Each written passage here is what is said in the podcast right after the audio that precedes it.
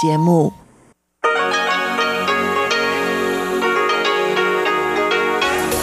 В эфире Международное радио Тайваня. Здравствуйте, дорогие друзья! Вы слушаете Международное радио Тайваня в студии у микрофона Чечена Кулар. Сегодня 30 октября, пятница, а это значит, что в ближайшее время на волнах МРТ вы услышите выпуск главных новостей и тематические передачи. Передачу Андрея Солодова «Азия в современном мире», мою передачу «Радиопутешествие по Тайваню», а также передачу «Ностальгия» Лили У. Оставайтесь Оставайтесь с нами.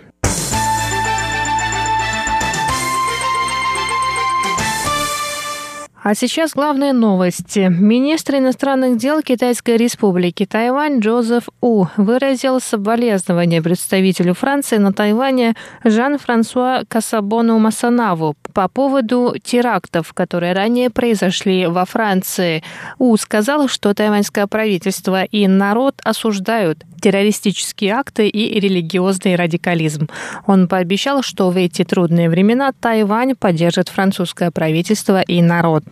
В Министерстве иностранных дел рассказали, что Тайвань и Франция разделяют общие ценности демократии, прав человека и свободы вероисповедания. Нападение на людей во Франции расценивается как нападение на общие ценности. В демократическом обществе все религии должны быть уважаемы, а религиозные разногласия должны разрешаться путем диалога. Тема свободы вероисповедания все больше обращает на себя внимание руководство стран, которые разделяют схожие с Тайванем ценности. Госсекретарь США Майк Помпео накануне выступил с речью по этому вопросу и раскритиковал китайское правительство за давление на верующих, принадлежащих к различным конфессиям. Ранее Тайвань и США провели консультации по вопросам демократического управления в Индо-Тихоокеанском Азиатском регионе, на которых Тайвань выразил четкую позицию поддержки свободы вероисповедания.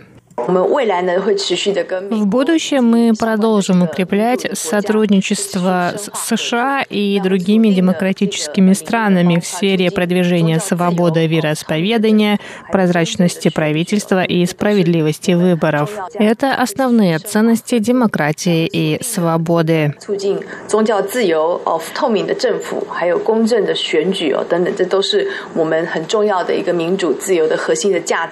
Министерство иностранных дел напоминает, что Тайвань не только защищает демократию и свободу, но и рад вносить вклад в демократическое развитие и поддержку свободы, вероисповедания в регионе совместно с США и другими странами, разделяющими схожие ценности.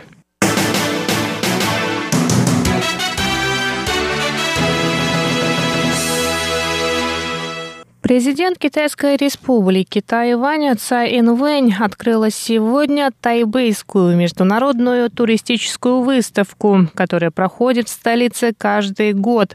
В этом году это единственная туристическая выставка в мире, проходящая не онлайн. В ней участвуют представители туриндустрии из более 30 стран. Всего на выставке почти 1000 павильонов. Цай Инвэнь отметила, что с каждым годом годом тайбэйская международная туристическая выставка становится масштабнее. В этом году ее решили провести, несмотря на пандемию. Кроме того, правительство продвигает внутренний туризм и поддерживает местную туриндустрию, в том числе предоставляя компенсации и субсидии. Эти компенсации обеспечили нормальное функционирование туриндустрии. Более 17 миллионов человек отправились в путешествие, что принесло выручку в 63,5 миллиарда новых тайваньских долларов. Мы это можем видеть на примере ресторанной индустрии. Показатели за август этого года стали рекордными.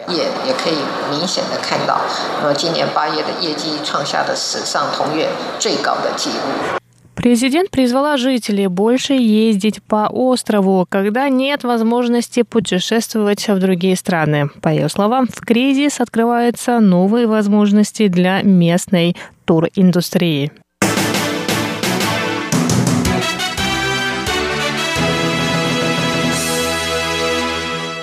Министр обороны Китайской республики Тайвань Янь Дэфа выразил соболезнования семье капитана военно-воздушных сил Джу Гуаньмена, погибшего накануне в результате падения истребителя F-5И. Янь передал соболезнования от лица президента Цай Инвэнь и сказал, что правительство позаботится о семье погибшего военного и проведет тщательное расследование аварии. Напоминаем, что истребитель F-5И разбился в четверг утром у побережья уезда Тайдун, что на юго-востоке Тайваня. Самолет упал в океан через две минуты после вылета с базы ВВС Джихан. Янь Дафа рассказал, что видел выступление Джу Гуаньмена на Дне военнослужащих в сентябре и был поражен его навыками. По его словам, погибший капитан горячо любил родину и свой народ. Министр обороны также пообещал, что истребители F-5И будут списаны в течение трех лет. В следующем году будет обновлена военная авиация Тайдунского авиакрыла. В настоящее время обновление военной авиации проходит по плану. Истребители F-5И закупались с 1980-х годов. В 1994 и 2000 годах американская компания-производитель проводила укрепление конструкции. В то время срок службы истребителей составлял 14 779 летных часов, а к настоящему времени самолеты ВВС Тайваня налетали 7825 часов. Я не рассказал, что такая техника используется в 26 странах мира.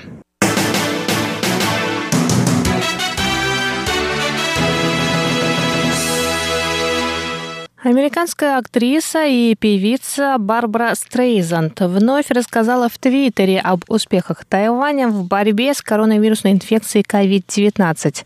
Впервые о Тайване она упомянула в апреле этого года, написав пост о том, что на Тайване более 20 миллионов человек и 6 на тот момент смертельных случаев COVID-19, а жители острова живут в обычном режиме. В этот раз она также написала, что настоящее руководство выглядит именно так, каким является руководство прекрасной женщины президента Тайваня и отметила аккаунт тайваньского президента Цай Инвэнь. Пост Стрейзанд вызвал бурное обсуждение среди пользователей Твиттера. Многие выразили восхищение его жителями, которые следуют указаниям правительства и соблюдают противоэпидемические правила. Это были главные новости 30 октября. Выпуск для вас подготовила Чечена Кулар. Я с вами еще не прощаюсь. Оставайтесь с нами на волнах Международного радио Тайваня.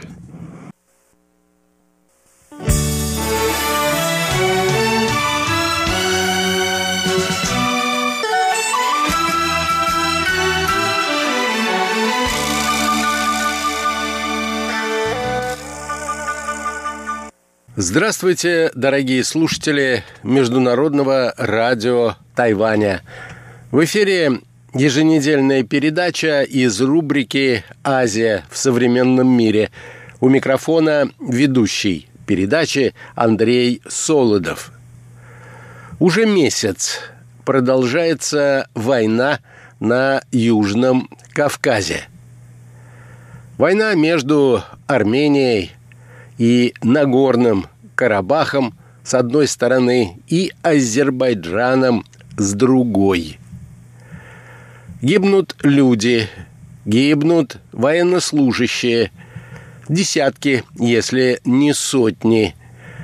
Уничтожены десятки, если не сотни танков и другой военной техники с обеих сторон – а в мире на удивление мало внимания обращают на эту настоящую войну. Наверное, самую большую войну на Земле на протяжении последнего времени. Сегодня, дорогие друзья, мне хотелось бы в очередной раз обратиться к теме конфликта между Арменией, Карабахом и Азербайджаном. Итак, наша тема сегодня – неизвестная война.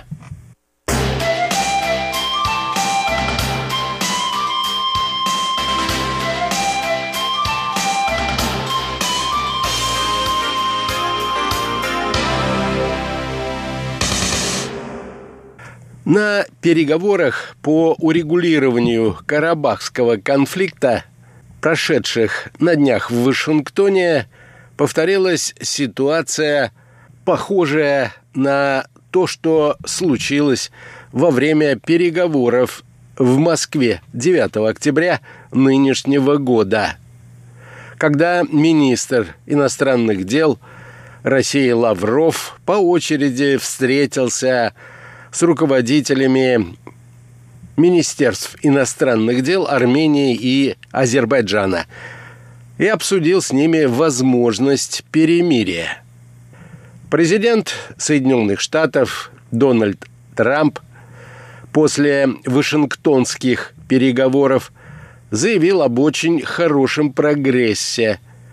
Однако в средства массовой информации просочились и другие оценки встречи. Усилившиеся же взаимные обстрелы между Азербайджаном и непризнанной Нагорно-Карабахской республикой свидетельствуют о том, что дипломатические способы решения этого регионального конфликта, похоже, почти совсем исчерпали себя – мы ведем переговоры с Арменией. У нас очень хорошие отношения с ними. И они очень хорошие люди. Они так целеустремленны. Они невероятные люди.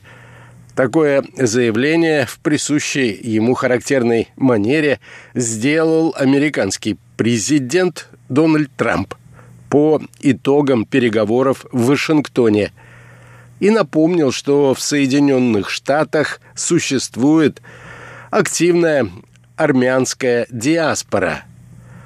При этом об азербайджанцах он не сказал ни слова, несмотря на то, что представители Баку также присутствовали на переговорах.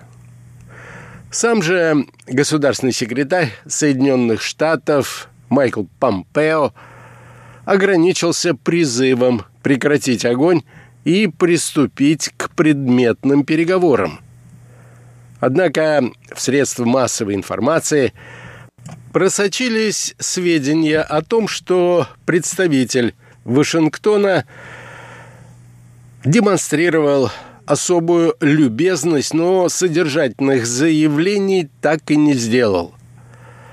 А в это время Пока дипломаты сидели за столом переговоров, жители непризнанной Нагорно-Карабахской республики, а также мирные азербайджанские граждане прятались в бомбоубежищах от артиллерийских и воздушных обстрелов –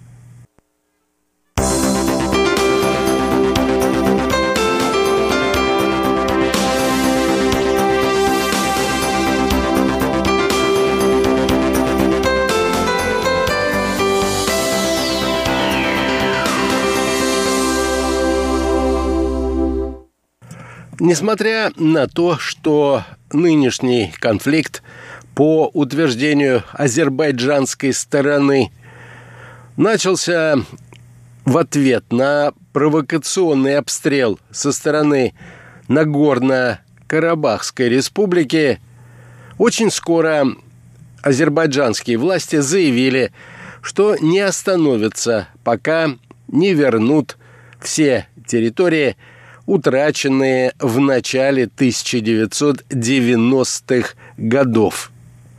При этом нужно отметить, что Баку и Ереван постоянно предлагают мировой общественности весьма противоречивую информацию о происходящем на фронтах.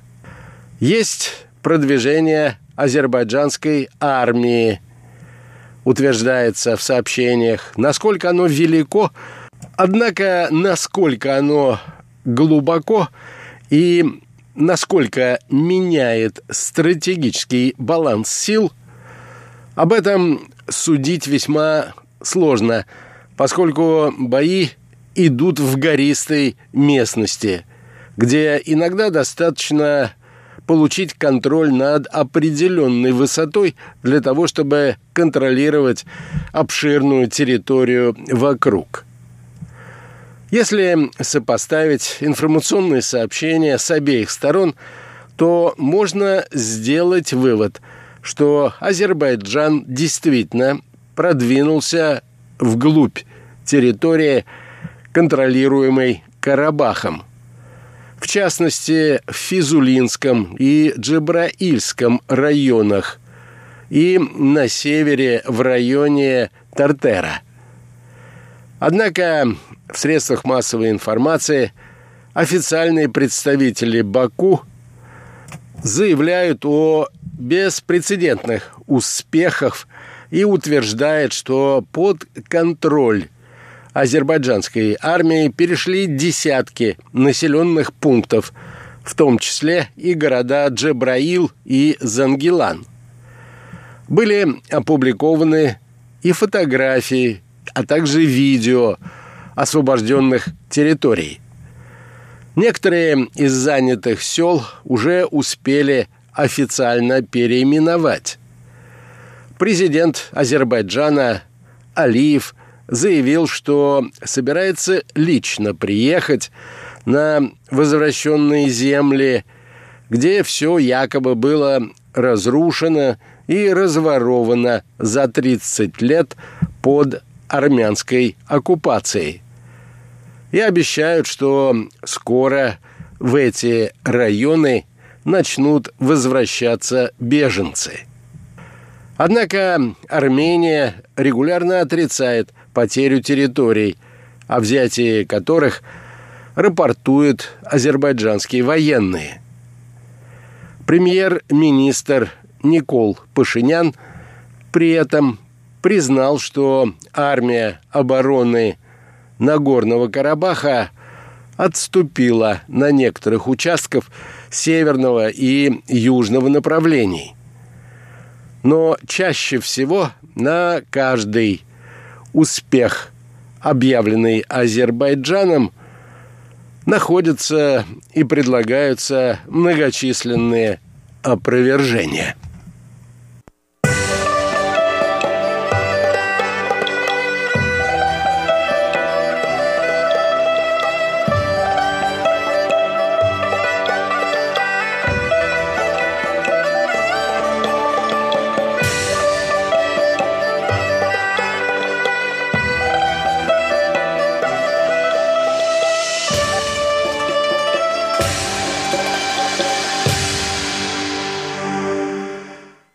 Следует подчеркнуть, что конфликт давно превзошел по масштабам предыдущие военные столкновения между сторонами. Как полагают некоторые эксперты, в частности, известный специалист по политическим вопросам Ближнего и Среднего Востока Александр Крылов Массированное наступление, которое начал Азербайджан, невозможно было провести в ответ на обстрел или какую-то провокацию. Такие действия готовятся за много месяцев, утверждает этот эксперт. Баку начал войсковую операцию, чтобы силой решить карабахскую проблему – Июльские же столкновения на армяно-азербайджанской границе в Тавудском районе были всего лишь пробным шаром, после которого Азербайджан убедился, что может решить эту проблему, используя военную силу. Хотел бы напомнить вам, дорогие радиослушатели, что современная история Карабахского конфликта насчитывает почти три десятилетия. Однако история проблемы уходит глубже. В прошлые века Карабах всегда был не только спорной территорией, но и местом соприкосновения двух культур – мусульманской и христианской. На его территории располагаются древние святыни армянской апостольской церкви, датируемые еще первыми веками нашей эры. Однако примерно в то же время Армения вместе с Арцахом была захвачена Персией. По этому региону проходила граница различных, часто враждовавших между собой цивилизаций. В начале прошлого века, во время революции 1905 года в России, в регионе Карабаха, который был населен преимущественно этническими армянами, начались межэтнические и межрелигиозные столкновения между христианами и мусульманами. После падения Российской империи в 1917 году ее бывшие части стали провозглашать независимость, и Нагорный Карабах оказался на тот момент под властью Азербайджанской Демократической Республики. Жившие там армяне подняли восстание, а столкновения на межэтнической и межрелигиозной почве продолжались в течение длительного времени. При советской власти регион оказался в составе Азербайджанской ССР на правах автономной области. Границы всех национальных республик в тот период времени определялись по географическому признаку и не слишком учитывали особенности расселения различных этнических групп. В конце 1980-х годов в период перестройки в СССР армянское население, по-прежнему составлявшее большинство жителей Нагорно-Карабахской автономной области, активно поднимало вопрос о передаче ее в состав армянской ССР – Процесс распада Советского Союза сопровождался провозглашением Нагорного Карабаха в качестве независимого государства.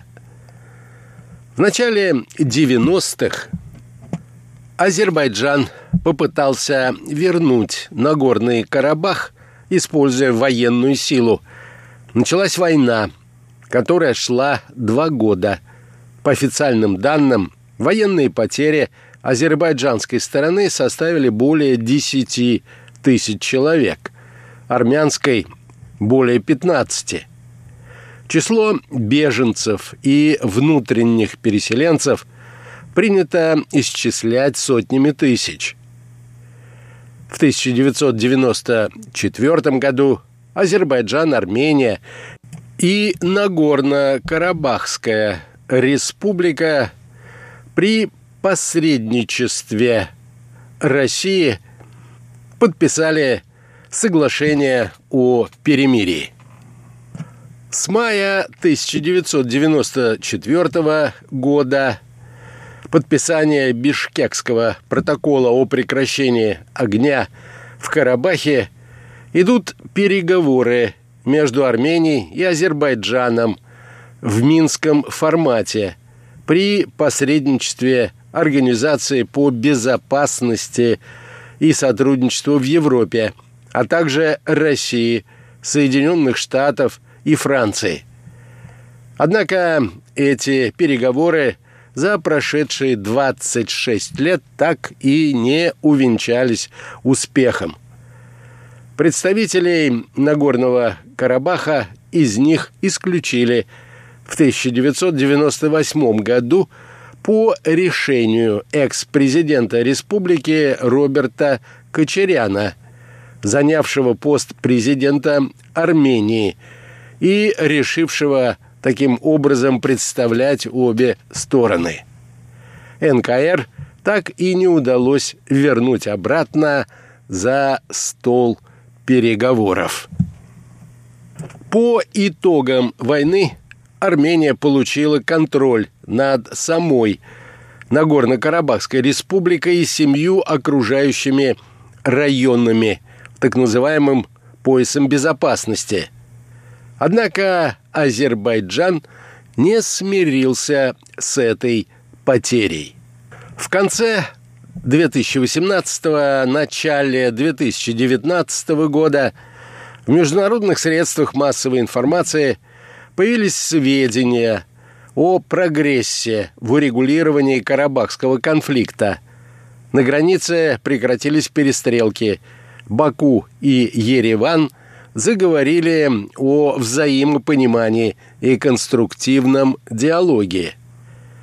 И все это случилось спустя несколько месяцев после так называемой «бархатной революции» в Армении, которая привела к власти нынешнего премьер-министра этой страны Пашиняна. Однако оттепель оказалась ложной. Итак, в понедельник, 26 октября, в Карабахе провалилась уже третья за время нынешней эскалации Карабахского конфликта перемирие между Арменией и Азербайджаном. Его заключили несколькими днями ранее, как я уже сказал, на встрече сторон в Вашингтоне при посредничестве государственного секретаря Америки Майка Помпео – и лично американского президента Дональда Трампа. В очередной раз Азербайджан обвинил Армению и Карабах в обстреле своих воинских частей.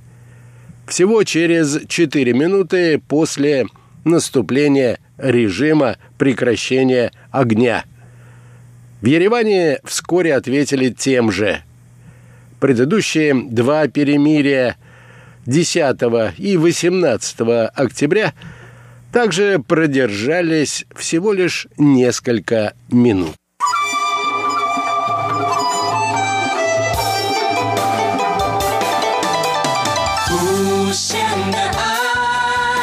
向全世界传开，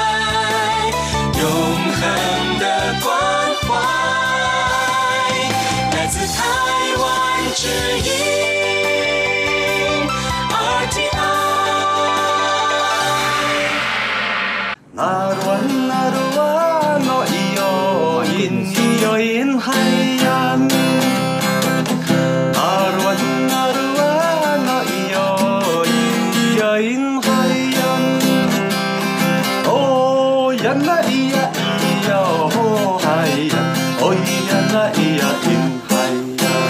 Здравствуйте, дорогие друзья! В эфире еженедельная передача «Радио путешествие по Тайваню» в студии у микрофона Чечена Кулар. В сегодняшнем выпуске я хочу вам предложить послушать третью часть беседы с Еленой Геслер, которая учится в аспирантуре в Государственном университете Дженджи и изучает тайваньские религии. На прошлой неделе мы с ней начали разговор о религии Игуаньдао, то есть все проникающего единства.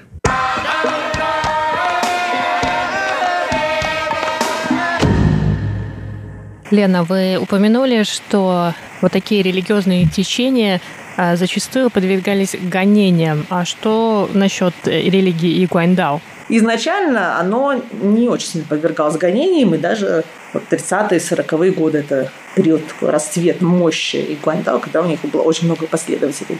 Вот этот Джан Тин и у него была супруга, которая говорит, что, конечно, его не настоящая супруга, это они на небесах поженились, а так, конечно, они просто вместе, ну, ради приличия путешествуют. Они представляли себя реинкарнациями божеств. Джан был реинкарнацией божества Дигуна, а его госпожа Су была реинкарнацией божества Гуанин. Гуанин – это буддийское божество. Собственно говоря, это Бодхисаттва Авалокитешвара, который у нас в китайской культуре трансформировался в женщину. Гуанин, Гуанин – это Бодхисаттва милосердия. А Дигон – это такой интересный персонаж, настоящий человек исторический, Жил он в 13 веке, такой монах, абсолютно беспредельщик. Он любил выпивать, любил есть мясо, в общем, э, вел себя нестандартно. Он был чайнским монахом, для чайнских монахов свойственно нестандартное поведение. Это был такой канон, особенно в веке 12-13, нестандартное поведение, которое резко может привести тебя к просветлению. Э, ему, естественно, стали приписывать магические способности. Мы в иконографии его видим, у него такая шапка на голове с иероглифом «фо», то есть Будда. В руке у него веер, магический веер, ну, он может им прогонять болезни, если помашет на больного, или наслать болезни, если ему что-то не понравится. И еще у него фляжка с вином, тоже опять-таки волшебное вино, которое многофункционально.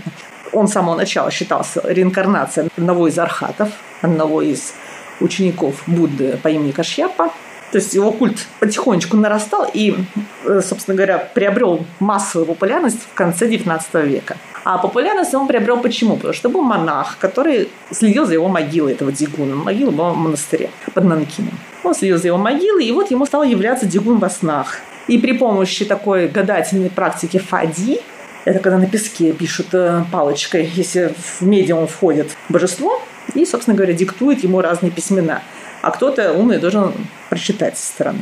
Ну, там есть разные техники использования этого фади письма.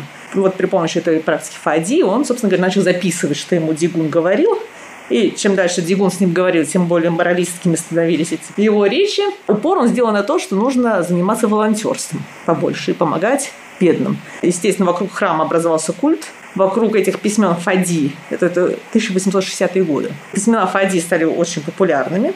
Последний патриарх Игуандао, который себя отождествил с Дигуном, он и развил вот эту практику Фади э, практику гадательную. Поэтому в Игуандао очень сильно это используется. То есть откровение получится от разных божеств. Но если мы посмотрим на их божества, есть, конечно, вот эта вот изначальная матушка, она обычно сама никого не, ни, ни в кого не входит. Входят более низкие божества, так скажем. Основные у них это Дигун, потом Гуанинь, и еще есть Гуанди. Гуанди – это персонаж исторический, наверное, из э, романа Троецарствия. Он потом трансформировался в бога войны, а знаменит он исторически тем, что он придумал копье, которое так и называется. Копье Гуань. Такой знаменитый генерал, который помогал Любе, насколько я помню, при в битвах. Вот. И, собственно говоря, поплатился, потом его, по-моему, отрубили голову, насколько я помню. Вот изображается он таким вот с красным лицом, его очень легко узнать в храмах. И он одно из самых любимых божеств вообще во всем Китае. Насколько я знаю, например, на Тайване ему молятся все, кто носит оружие, то есть э, полиция и все мафиози, кто носит оружие. Могут встретиться в одном храме, насколько я знаю. И Гуандао как религия, она зародилась а, в Китае. И вместе с теми, кто переселялся потом на Тайвань, и Гуандао перебрался и на Тайвань. Да, и вот как сейчас вообще развивается эта религия? Это все-таки очень современная, очень молодая религия на Тайване. Судьба Игуандао очень непроста ни в Китае, ни на Тайване. В Китае Игуандао так как это и религия конца света, и религия спасения быстрого, то есть она предлагает быстрое спасение, то есть надо принять обеты и Гуандао, и, собственно, ты уже спасся. Я потом немножко расскажу, как это выглядит, потому что у меня личная история с Угандао случилась нет, в начале моего пребывания на Тайване. Изначально в Китае они в 30-е 40-е годы, когда активно миссионерствовали, они миссионерствовали среди правительства коллаборационистского, нанкинского. И очень многие члены этого правительства, которые были под японцами, про-японское правительство, они приняли воззрение Гуандао. Поэтому, естественно, когда в 1949 году к власти пришел коммунистическая партия, Игуандао попал под критику и под, в результате под запрет. На Тайване, когда они бежали на Тайвань, с ним то же самое произошло. Они тоже попали под запрет. Поэтому они были запрещены и в Китае, и на Тайване. Причем примерно в одни и те же годы. В Китае компания началась в 50 году, а в 52 году они сняли фильм который назывался примерно так, что «Икуан Хайрен, да». Это единый путь э, нанесения вреда людям. Таким образом, они объявили Игуаньда одной из самых вредоносных вообще религий, религиозных течений Китая. А на Тайване тоже в 1952 году их запретили, и они были запрещены до начала 80-х годов. Очень сильно атаковали их буддисты местные. Ну, во-первых, считал, что они аморально себя ведут. А, во-первых, у них действительно были такие секретные собрания, они собирались дома, у них не было своих храмов. Поэтому они проводили дома церемонии. Во-вторых, как я уже говорила, вот эти фади, когда их последний патриарх, Джан Тинрен, развивал, собственно говоря, свое учение, он э, адаптировал практику фади под э, свои религиозно-мифические воззрения и сказал, что практика Фади, вообще вот практика медиумов, она обычно делится на две крупные группы. Божества могут вселяться в детей, то есть невидные существа, и в стариков. Ну, чаще. Ну, старики никого не интересовали, поэтому они вселяются в Гуандао молодых, примерно до 20 лет. Естественно, не женатых и не замужних, чаще в женщин. Поэтому очень часто и Гуандао обвиняли именно в каких-то неправильном сексуальном поведении патриархов и Гуандао, подменяли там в изнасиловании и так далее. Во-вторых, у них очень строгие были практики сохранения тайны учения, поэтому они давали клятву никому не рассказывать про свои ритуалы. Опять-таки, все тайно, оно вызывает некие сомнения. Вот. Но потом, естественно, они были замараны в коллаборационизме в Китае. Да, на Тайване тоже мы знаем, что Чан Кайшек, он вообще был религиозным христианином. христианином. Поэтому для него эта религия, наверное, не казалась правильной, так скажем. Даже буддизм здесь подвергся небольшим гонениям, но очень быстро реабилитировался. Потому что и Гуандао с 50-х годов здесь было запрещено. Поэтому Гуандао ушло в подполье и активно проповедовал среди бизнесменов. Мне так кажется, потому что быстрое спасение уже сейчас. Очень быстро, очень легко. И, в общем-то, к 80-м годам оказалось, что очень много людей разделяет э, воззрение Гуандао. Они действительно стали большой силой здесь. И даже вот крупная э, логистическая компания контейнерных перевозок Evergreen. Основатель ее, он являлся последователем Гуандао, и вообще все члены компании в конечном подобрались как последователей Гуэндао. И это не единственный пример. Среди политиков тоже были. Поэтому вот э, такая у них сложная история. В Китае Гуандао тоже разрешили с 2000-х годов. Но они, в принципе, вот именно политической деятельностью я не вижу, что они занимались вот такой активной. Может, она как бы тайная? Ну, скорее всего, если они дают обед, не рассказывать да, о своих ритуалах, может быть, они где-то в подполье ну, занимаются политикой. Про ритуал я могу рассказать лично по своему опыту, потому что у меня, собственно, когда я приехала на Тайвань, я училась, первое мое место обучения было факультет религиоведения в Национальном университете Джинда. И практически половина моих однокурсников были последователи Гуэндао. И поэтому я случайно была вовлечена, так скажем, прямо скажем, в эту секту в том плане, что я, значит, как настоящий антрополог, религиозно приехавший на Тайвань, решила, что надо изучать как можно больше обрядов. И моя однокурсница мне предложила посетить их храм. Естественно, не объяснив, что со мной там произойдет в этом храме. В результате в этом храме мне тут же быстренько посвятили в Гуаньдао.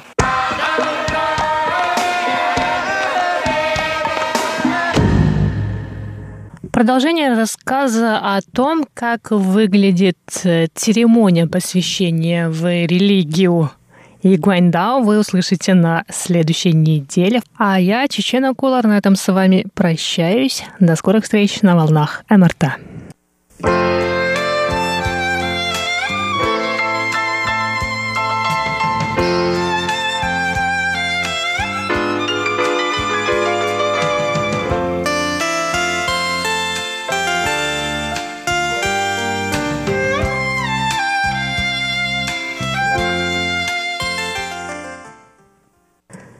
Здравствуйте, дорогие друзья! Вы сейчас слушаете передачу «Ностальгия» на волне Международного радио Тайваня. Я ваша ведущая Лилия У. Очень рада с вами снова встретиться. Сегодня с нами будет замечательная певица Цай Чин. На Тайване Цай Чин называли «Сырон Гохо», что переводится как «певица королева Бархата» так как у нее очень нежный бархатистый голос. И она споет нам самые популярные старые песни на тайванском языке. Все песни были собраны в ее альбоме «Назад в будущее». «Хуэй дао вэй лай». Давайте послушаем.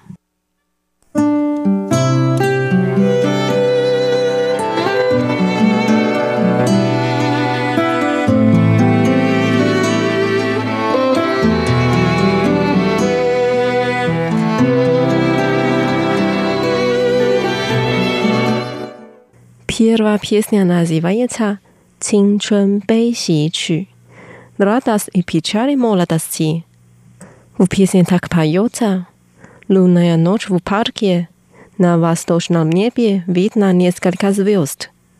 Глядя на небо, я тихо плачу. Только звезды сопровождают меня». 在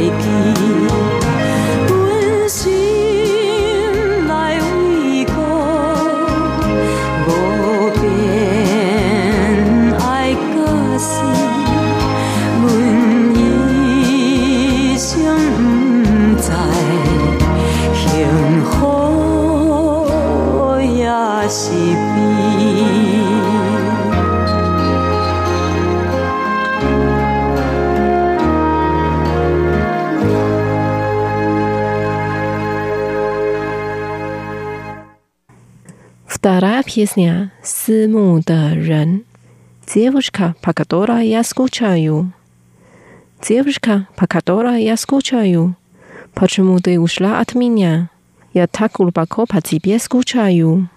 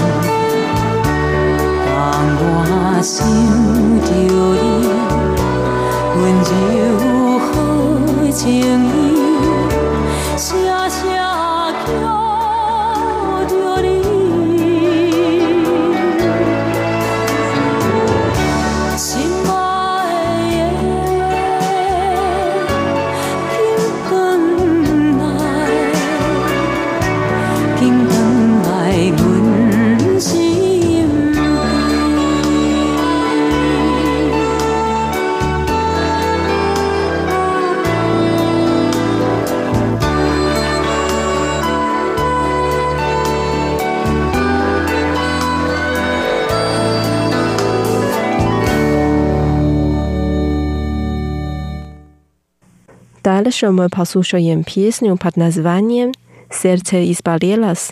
心酸酸。